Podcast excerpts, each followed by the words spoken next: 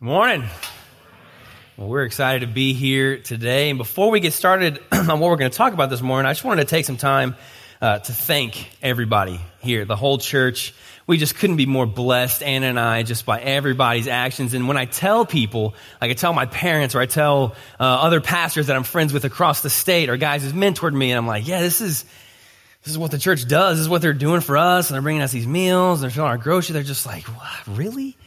Did they they met you right? And and i was like yeah i just i don't know. They're just really sanctified i guess. And and uh, i mean but people just can't believe when i tell others close to me close to my family about tomball bible church they just they just don't think it's really like wow we need to do that as a church. Like we should we should be doing that. I'm gonna call my oh we're gonna do that. So it was just i mean it's just been beyond um, grateful. We've been beyond grateful and excited about that. And I was talking, talking to Anna and a friend the other day, and I was telling them all the things that you guys have been doing for us. And I was like, yeah, you know, I think if, if Tomball Bible was a cult, it'd be hard to turn it down still. I mean, I love like orthodox theology and I'm very precise, but uh, I don't know, like they're, they're really loving us really well. So we just, we just could not be more thankful. And I want to tell you guys one way how God has used you to bless us um, because in the process of changing locations and changing jobs, you have that awkward interim period with no paycheck. So that's not fun. But we were just kind of thinking, oh, that's what we're going to, I guess we'll just, the only thing we have to buy is food. So we'll just buy food and stuff like that on the credit card and just kind of, you know, deal with whatever we deal. The Lord's faithful. And at the time we're discussing that, me and uh, Anna, I get online and look at the website and I see the announcement with Bear and he says, hey, we're going to stock their pantry with all this food. And I was like, what? And then Nancy emails Anna and says, hey, we're going to have meals delivered to you guys for the first full week. And I was like, are you kidding me? Like this is, it was just over an abundance, just a blessing to us. And so we just want to say thank you. And, and we also can tell that family harmony is a huge deal here at Tomball Bible Church. And you want to know how I can tell that? Because we have a vast surplus of two things cake mix and toilet paper. That makes for happy families. I don't know where you're from. So we are grateful for that from you guys. We're so, so thankful. Thank you again. And Ann and I are looking forward to getting to know everybody and just, uh, just grafting into the community here. So let's pray and then we'll get started on what we're going to talk about this morning. Father in heaven, we thank you for the chance to gather together as a body of Christ. And as we look this morning at the humanity of Christ, let us have eyes to see and ears to hear we ask that you would open our eyes, that we may behold wonderful things from your word, because we are a people who have a God that has spoken.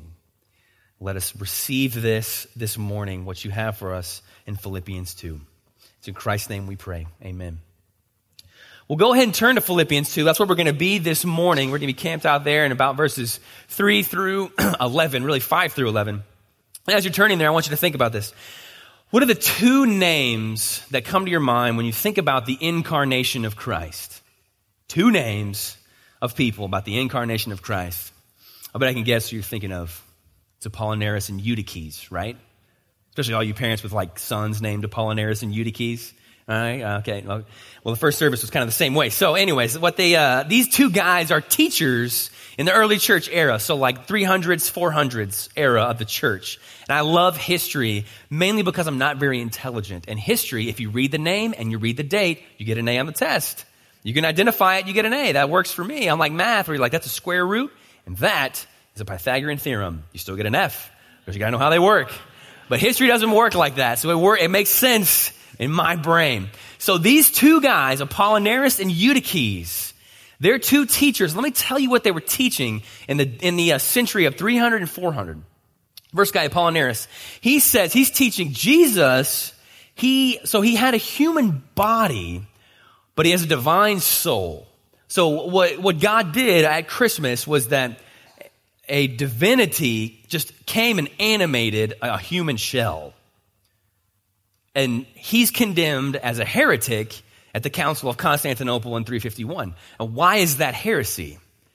Because if Jesus doesn't have a human soul, then he's not fully human. If he doesn't have a human mind, then he's not fully human.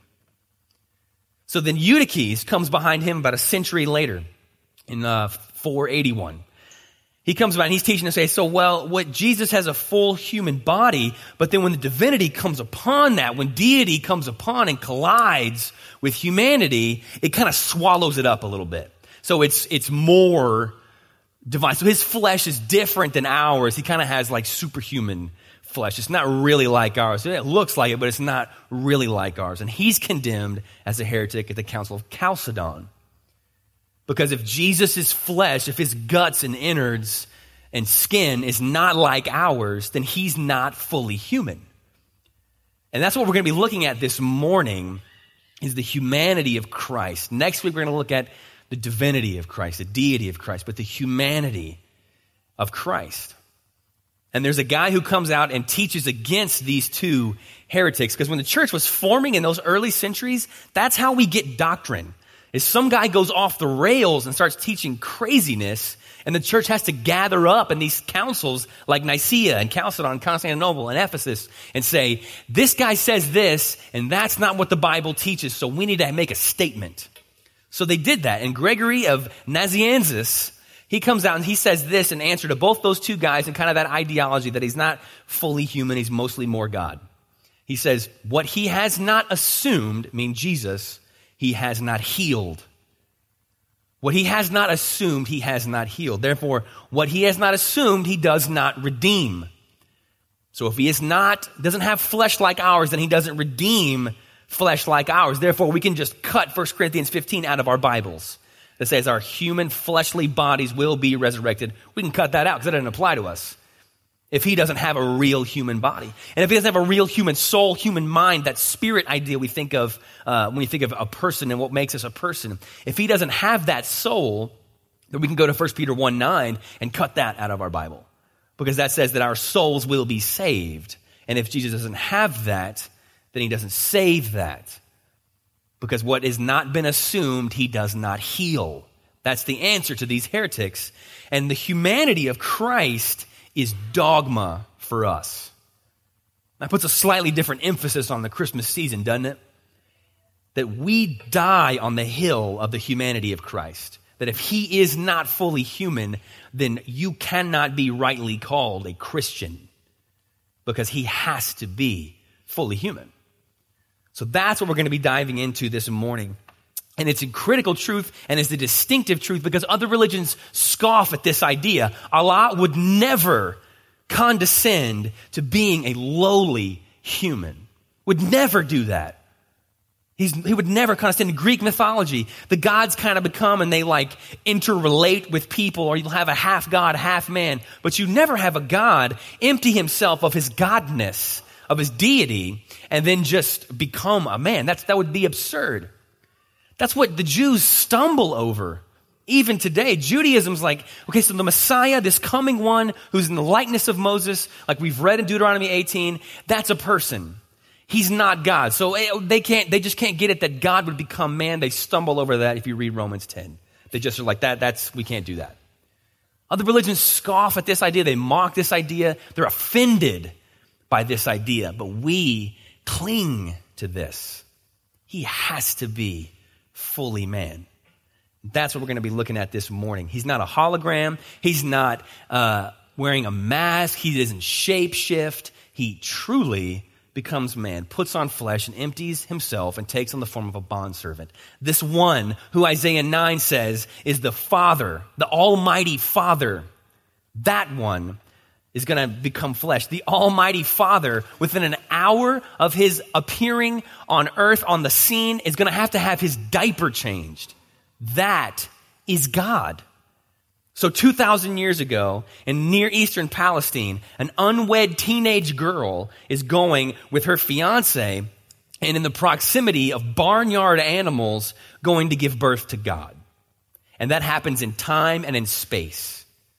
And we necessarily cling to that. And that's what we're going to be looking at this morning in Philippians 2. So turn with me to that chapter. Look at verse 5. he says, Have this attitude in yourselves, which was also in Christ Jesus. So, what attitude? You got to go back to verses 3 and 4. Do nothing from selfishness or empty conceit, but with humility of mind, regard one another as more important than yourselves and do not merely look out for your own interests, but also for the interests of others. So Paul, well, let's give us a little context in this book we're jumping right in the middle of. There's a thread throughout the book of Philippians on unity within the church. And this particular church had problems with that. You can look later and you can see two women called out by name. So he's like, you've got to get along. And how you get along and how you unify is you consider one another as more important than yourselves. Humility necessarily precedes unity. So he's going to look at this humility of Christ, that he is the ultimate example of that. Not just because he would go do nice things or he would let other people be first in line or he would hold the door or he would eat last, but because he empties himself of his rightful privileges as God and becomes a human at Christmas. So that's going to be Paul's way of explaining this by explaining this text. And this is one of the major, there's four major New Testament Christological texts. We have Philippians 2. Last week, Bear did John 1. You have Colossians 1 and Hebrews 1 we're going to do next week. So let's look at this. Verse 6. Who, although he existed in the form of God, did not regard equality with God a thing to be grasped. So look at the first part. Who, although he existed in the form of God, prior to Christmas, when you see Jesus, you see glory. Prior to Christmas, when you see Jesus, you're like Moses. You can't stand to look at. You can barely handle a glimpse of his back. And even when you do that, when you go back to the people, your face is glowing so brightly, you have to veil it. That's what you see when you see Jesus before Christmas because he existed in the form of God. That word form in the Greek is the word morphe, where we get metamorphosis. When an, an animal, a butterfly, caterpillar goes through metamorphosis, it changes what it is, right? It's not just a thing with crawly, weird legs and they just stick wings on it. So the form is, it's the very essence of something. It's an objective reality. So Jesus was the very essence of God because he was and is God. So before you see, before he condescends to earth, you saw him, you saw glory. And that's important for us to know as we dive into this discussion on his humanity. Because he never loses that divinity. He has that, but something's going to happen. So let's look at this. Verse 6. So although he existed in the form of God, he did not regard equality with God a thing to be grasped. Now that can kind of give us fits a little bit. He didn't regard equality with God a thing to be grasped. What does that mean? That's kind of, kind of sounds like Bible-y language. So that word grasped, let's break this down. The word grasp in the Greek is, Greek is the word harpagmos. And it's the idea of, of a robbery or seizing something and carrying it off by force. So then let's put that back in our context here. Jesus did not regard equality with God something to be seized and then carried off that he had to take hold of it and cling on it. He didn't have to do that to prove that he was God. He didn't have to live like that. He didn't need to seek exaltation in order to validate his deity. He is God. There's no discussion. There's no need to clamor at it. He is God. So he's not clinging to it and, and just desperately needing to prove it all the time. Now we know people who do that, right? There's always the guy who's got to prove how awesome he is, or the girl how smart she is. And then you have the guys and the girls and the people who don't need to prove how awesome they are, but they just are awesome. So in the interview process, I don't know if it came up, uh, but I uh, am one of the great Texas high school football quarterbacks of our time.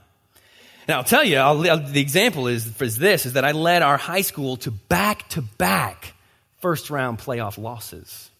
So, needless to say, I was being highly recruited by no one.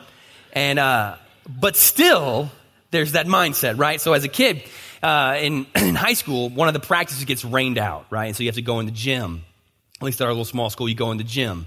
And that's a recipe for disaster because now you got a bunch of kids after school, hormonal teenagers, and now you brought the guys in where the girls are, like where the cheerleaders are and where the volleyball players are. So we're in there with our like, form-fitting shirts and we're, you know, trying to look really awesome. And so I'm standing in full court trying to lob footballs into the other goal, right? Just like, hey, I can, I can do this, whatever. Ah, what's up, girl? Like, I just kind of like, you know, trying to play this up, like show everybody how awesome I am. I can throw. I'm not the strongest, the fastest, but I can throw the best. So I'm trying to prove it, and I'm just clanging them off the backboard or just sailing them over or hitting like somebody's mom over there. And It's just nothing's going in. But everybody's like, oh wow, like he's hit the backboard more than any of us can. And, uh, and I'm kind of, you know, I got to prove this all the time. And then here comes strolling along Donnie Osborne. You guys don't know Donnie. Let me tell you about him. He weighed about 260 and maybe said six words all season. Maybe. And most of them were probably like, move. He's huge. Played offensive, defensive line. I didn't even know if he knew that we had a football on the field because he just wanted to just smush people into the ground all the time. That's all he wanted to do. So Donnie walks by and uh, the ball kind of bounces over to him and he picks it up with his polar bear paws and just right, right-handed guy just goes, flicks it in, goes straight through the hoop. And everybody goes, whoa, Donnie's better than you. And I'm like, shut up. No, no, give me it. You're, you're dumb, Donnie. But he didn't have to prove it all the time. Like, come to find out, Donnie is very tactile. He's very good at skilled things, but he didn't have to walk around trying to prove it all the time. And I'm desperately clinging. No, I'm good at this. I am good at this. No, I'm better than this. I, and I, he didn't have to do it. So Jesus is not me in the gym. He doesn't have to say, I am God. You will respect me as God. You will do these things for me. You will get me golden diapers. You will do the, like he's not having to hold on to that. It's not a thing to be grasped for him.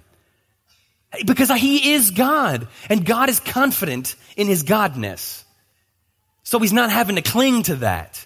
He's not having to desperately prove that and demand you worship me right now. What does he say in the garden? He says if, or when he's at, on trial, he says, if I were the, to be the king right now, then my followers would be fighting you right now. But I, I'm resting in the will of God because I am God. So he is God. He doesn't have to hold on to this. And so if he does not desperately cling and grasp to his divinity and the rightful full faculty use of it, then what does he do? Look at verse 7. But he emptied himself, taking the form of a bondservant and being made in the likeness of men. He emptied himself. This is, in the theological world, this is called the kenosis, which comes from the Greek word kenosis. And the, and the word here used is called kenoo, K N E, K E N O O which is to empty, which is this is this is the, the definition, to divest oneself of rightful dignity by descending to an inferior position. Jesus divests himself of his rightful dignity and condescends to a far inferior position. That, that's what he does, this emptying. So instead of holding on to the unfettered glory of all that is being the one true God of the universe, he empties himself. He divests himself of the rightful use and full faculty of all of that. That's the emptying of Christ. That's what happens at Christmas. That's what happens in the womb and in the manger. That's this is the emptying. Meaning that he never uses his deity for himself or for to gain glory for himself or to make his life easier. So that is he who created and owns and sustains everything abandoned all of that, forsook all of that to become fully human. Become fully human in the manger. Because the reality is, is that if he clings to his divinity, if he clings to his deity, then we all descend into hell with no hope of redemption. We slide into the ever, never ending abyss of despair and torment under the fiery wrath of God if Jesus says, I don't want to give it up. I'm going to hold on to it. I'm not going to take the form of a bondservant. I'm not going to empty myself because I'm God and I don't have to. If he does that, then we are all condemned with no hope. There is no other way. But he gives that up. He empties himself of that. So let's stop and think about that reality for a moment because it gets a little bit diluted at Christmas. It kind of becomes that magnet you stick on the back of your car that says, Keep Christ in Christmas, and has a manger with a star and an ark and palm trees. Like, I guess Jesus was born on the beach. But we, we, we dilute, it gets a little bit diluted, like, yeah, that's kind of the cute thing, and, and everybody's kind of cool with it in the U.S. that Christmas has a little bit of Jesus stuff in it. So if you get bored of Santa Claus, you can go the Jesus route if you want. But it's not to be diluted. This is, this is absolutely critical for us. So if God himself becomes a man, a man has to first be a boy, a boy has to first be a baby, and a baby has to first be a preborn baby. Now that's, that's entirely simplistic, and you understand the anatomy growth period of a human. But think about that, that the second member of the Trinity, for this purpose, to, to think of his deity, we'll just say the Son. The Son, so yeah, the Father, the Son, and the Holy Spirit. For nine and a half months, where is the Son? Where is the God who created, according to Colossians 1? He's in a womb. For nine and a half months, he's in one spot. The fully omnipotent, omnipresent, omniscient God of the universe is, the, is in a womb, in time and in space, very really right there. That's, that's unfathomable for us. That's where he is. And he, he wasn't kind of coming in and out of the womb, like, oh, I'll kind of check in, like make sure the baby's doing pretty good. Okay, that's good. I'm going to go over here and handle some other world issues or keep other things like atoms from splitting apart. I'm going to do all that stuff. I'm going to, he stays in the womb. And he's like, oh, the birthing process, I'll just kind of wait to show up. Like as soon as that baby starts breathing air, then I'm there, I'm in there, I'm whole way there. He doesn't do that. He doesn't like expand the womb to make it a roomy deluxe suite. It's a normal womb because you and I didn't get an expanded womb. You and I didn't get to check in and out of being in the womb. You and I didn't get to get around the birth canal or some other way to come out, like whatever it is, we didn't get to like skip around any of that. So therefore, Jesus, if he's going to redeem us and all that we are as humans, doesn't either. So the, the limitless God of the universe is limited to just utter helplessness as a human. Isn't that just, that's absurd. That's, and that, that's humiliating. Like that the God of the universe would do that? How degrading for the omnipotent God of the universe who speaks and everything has to obey. Even things that aren't in existence have to obey and come into existence when he speaks. And this one who is called the Word of God, as Bear talked about last week, the Word of God is going to limit himself to everything that we've ever been limited to in our entire lives. That happens at Christmas, and it has to. So, verse 7, the train of thought continues on. but emptied himself, taking the form of a bondservant and being made in the likeness of men. Taking the form of a bondservant. So the one who from eternity past existed in the morphe theo, the form of God, now then takes on and limits himself to the morphin doulo, the form of a slave. A slave. A lot of our Bibles say bond servant because slave is just kind of a uh, touchy word, but that's a slave. He limits himself to that. So Christ, at that moment in time, do, I, I'm trying to convey this idea on the linear layout of history. There is a point in time where the second member of the Trinity, of God Himself, takes on human flesh and has that human flesh from eternity forward. He is still in that human form. And how do we know that? Because we have John 20 in our Bibles, and Mary Magdalene's in the garden, she's weeping and praying, and when Jesus is kind of coming up on her, he thinks she's the, he, she thinks he's the gardener. So that, that means it's probably a man. If it looked like something not man, she would have hit her face and been going crazy, like when people see angels. We also know that Thomas sticks his finger in the wounds, right? So there's a human body there. Because he said, stick your hand. Oh, oh, by the way, my hands are like, it's weird now because I'm not a human anymore. They're over here. No, he's just in my hands. And Thomas is like, there it is. We see that. And then we have Luke 24, the road to Emmaus. So these men are walking to Emmaus and Jesus comes alongside them and they don't understand that it is Jesus because they saw that guy die. But then they're just like, wow, this man knows a whole lot about messianic literature in the Old Testament. They're not, the debate is not whether this guy they're talking to is a man. The debate is, I don't understand why the Messiah had to die. And Jesus explains that. And they were like, whoa. So he is in this form for eternity. That's this the humility of Christ that Jesus is fully human at Christmas. Jesus is not Clark Kent at Christmas. Clark Kent is not really a human. When Clark Kent, he's just Superman without the elastic underwear and the cape. He puts on a button up shirt and goes to work at a job.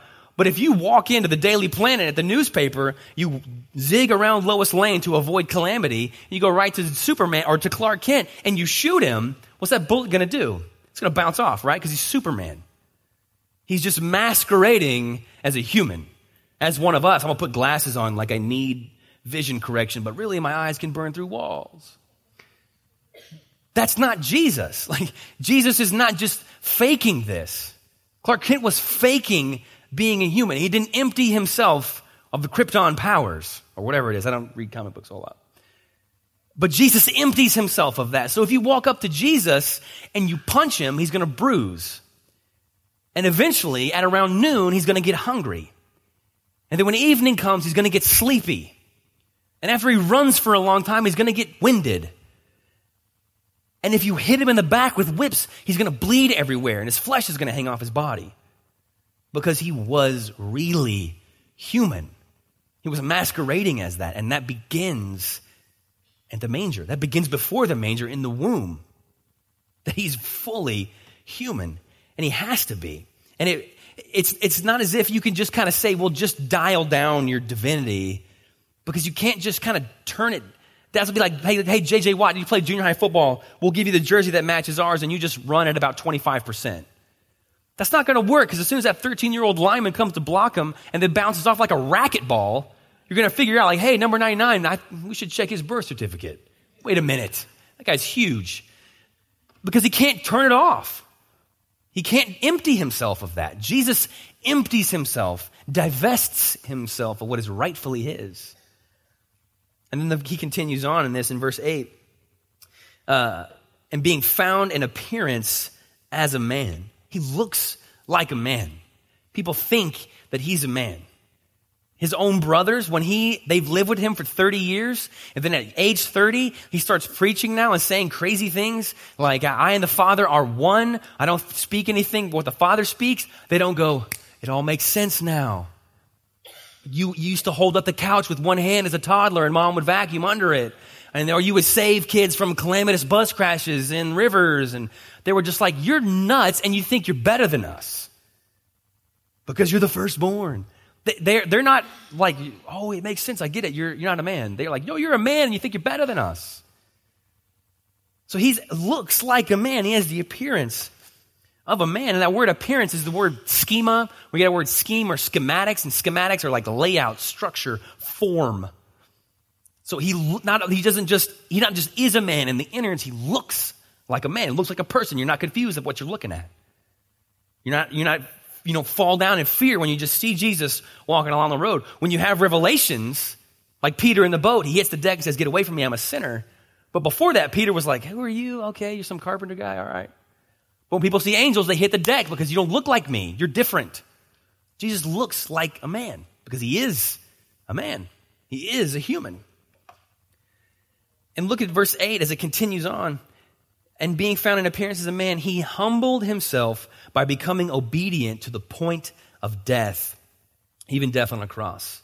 There's two major facets of humanity in that verse becoming obedient and death. All of us as humans are obedient to something. Even if we are the president, CEO, czar, king, pope, ruler of the entire world, and nobody can say anything to us, you can, God can just still give you cancer. And then you're like, well, there you go. You, you, you had to obey that.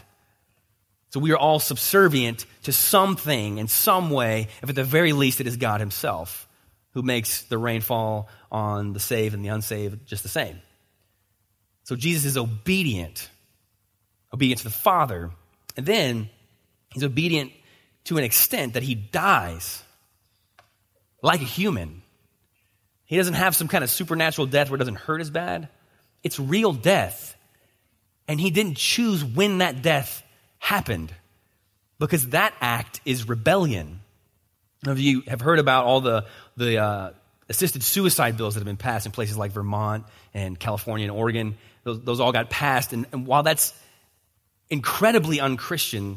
Let me show you what their, the, uh, the 503c organization called Death with Dignity, this is their saying, this is their uh, tagline. The greatest human freedom is to live and die according to our own desires and beliefs. The greatest human freedom is to live and die according to our own desires and beliefs. This is a new mindset.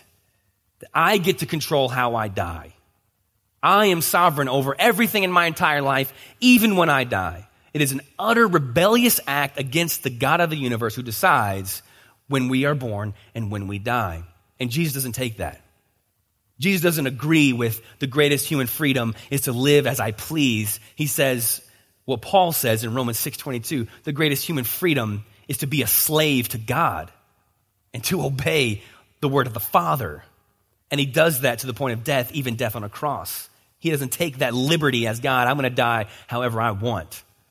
He's in the garden saying, If you would have any other way, please let it happen. But if not, your will be done. Full and utter and complete humanity.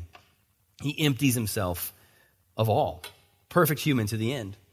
Now, verse 9, 10, and 11 of this passage, so the, those first few verses, that's the humiliation of Christ. And these are the exaltations of Christ, the God man, fully God, fully man. Look at verse 9. Therefore, also God highly exalted him and bestowed on him the name which is above every name.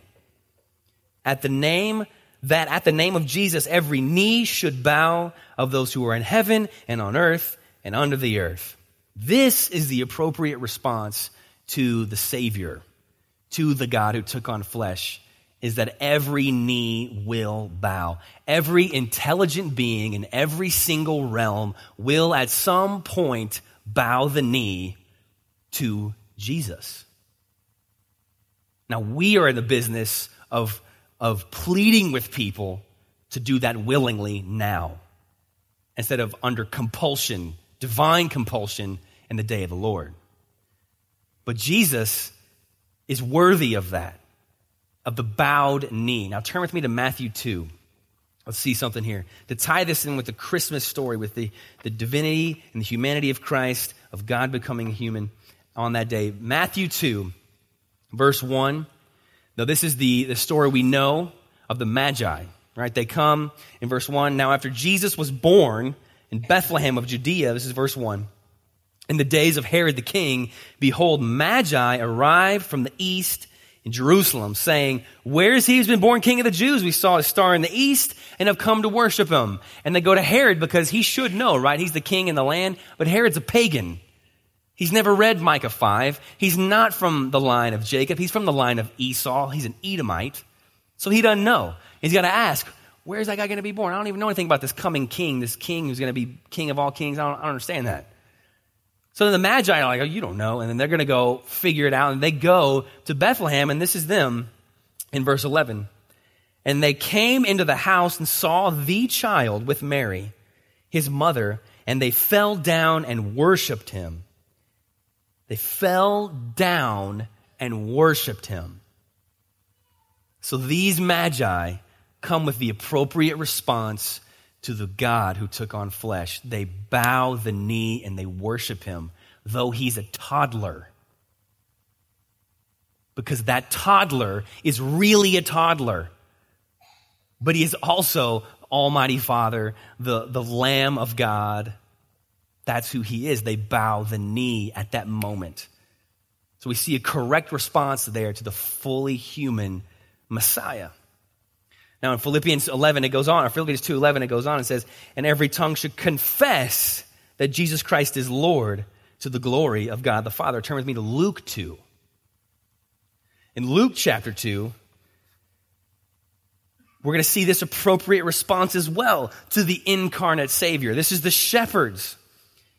That though Jesus humbled himself as lowly as possible, that he's indeed Lord of all. So in Luke 2, verse 15, and it came about when the angels had gone away from them into heaven that the shepherds began saying to one another, Let us go straight to Bethlehem then and see this thing that has happened. This thing that has happened. Point in time, past tense, he was born. Real historical event. which the Lord has made known to us. And they came in haste and found their way to Mary and Joseph and the baby as he lay in the manger. And when they had seen this, they made known the statement of which had been told them about this child. And all who heard it wondered at the things which were told them by the shepherds. So the shepherds hear the proclamation of Jesus, the rightful response to the incarnate Savior, the second member of Trinity, the Son of God, that He is the Holy One of Israel who will take away the sins of the world. They hear that and they say, We agree. And they go and find Him. And then what's their response? Verse 20.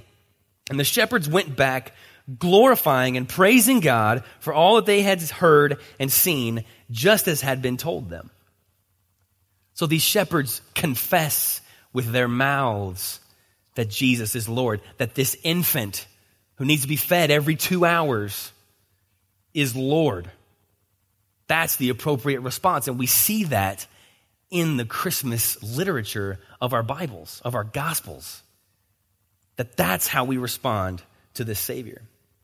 So I want to ask you in closing for those of you who are unbelievers in here, for those of you who don't know Christ and you've heard these kind of things, it sounds like a novel idea. You kind of maybe just came because it's Christmas time and this is a place to come. We're so glad you're here. But you need to know that the failure to bow the knee and to confess as Lord is one of eternal consequences. That that rebellion, that stiff leg and that closed mouth earns you hell.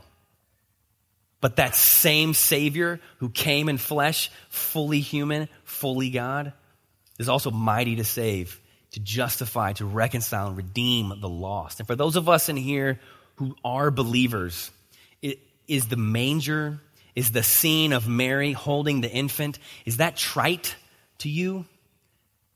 Is that trivia to you? Like, oh, I know, I know that, and I know the Magi came when he was a little bit older, so that's useful, which it is. But, it, but is, it, is it that to, to us? Has it become that? That we just kind of do our thing and Jesus comes as a baby and baby Jesus? And, or is it everything to us? Uh, do, do we fall on our faces? Do we still bow the knee and say, Why would you come?